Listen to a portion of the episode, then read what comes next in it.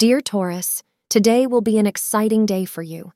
As the moon is in Leo, you will excel in every project you undertake.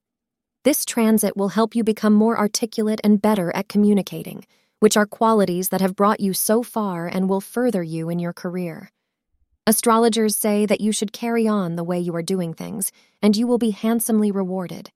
This will ensure the continuation of your popularity and respect among the community. Wear the color indigo for good luck.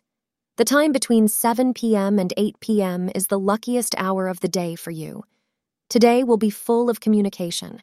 Whether it is chatting with someone special over the internet or whispering sweet nothings over the phone, you will find yourself very connected to your partner today. Single people may find a partner over the internet today. Couples will make all sorts of declarations to one another, and there is a strong chance of a proposal that will result. Thank you for being part of today's horoscope forecast. Your feedback is important for us to improve and provide better insights. If you found our show helpful, please consider rating it.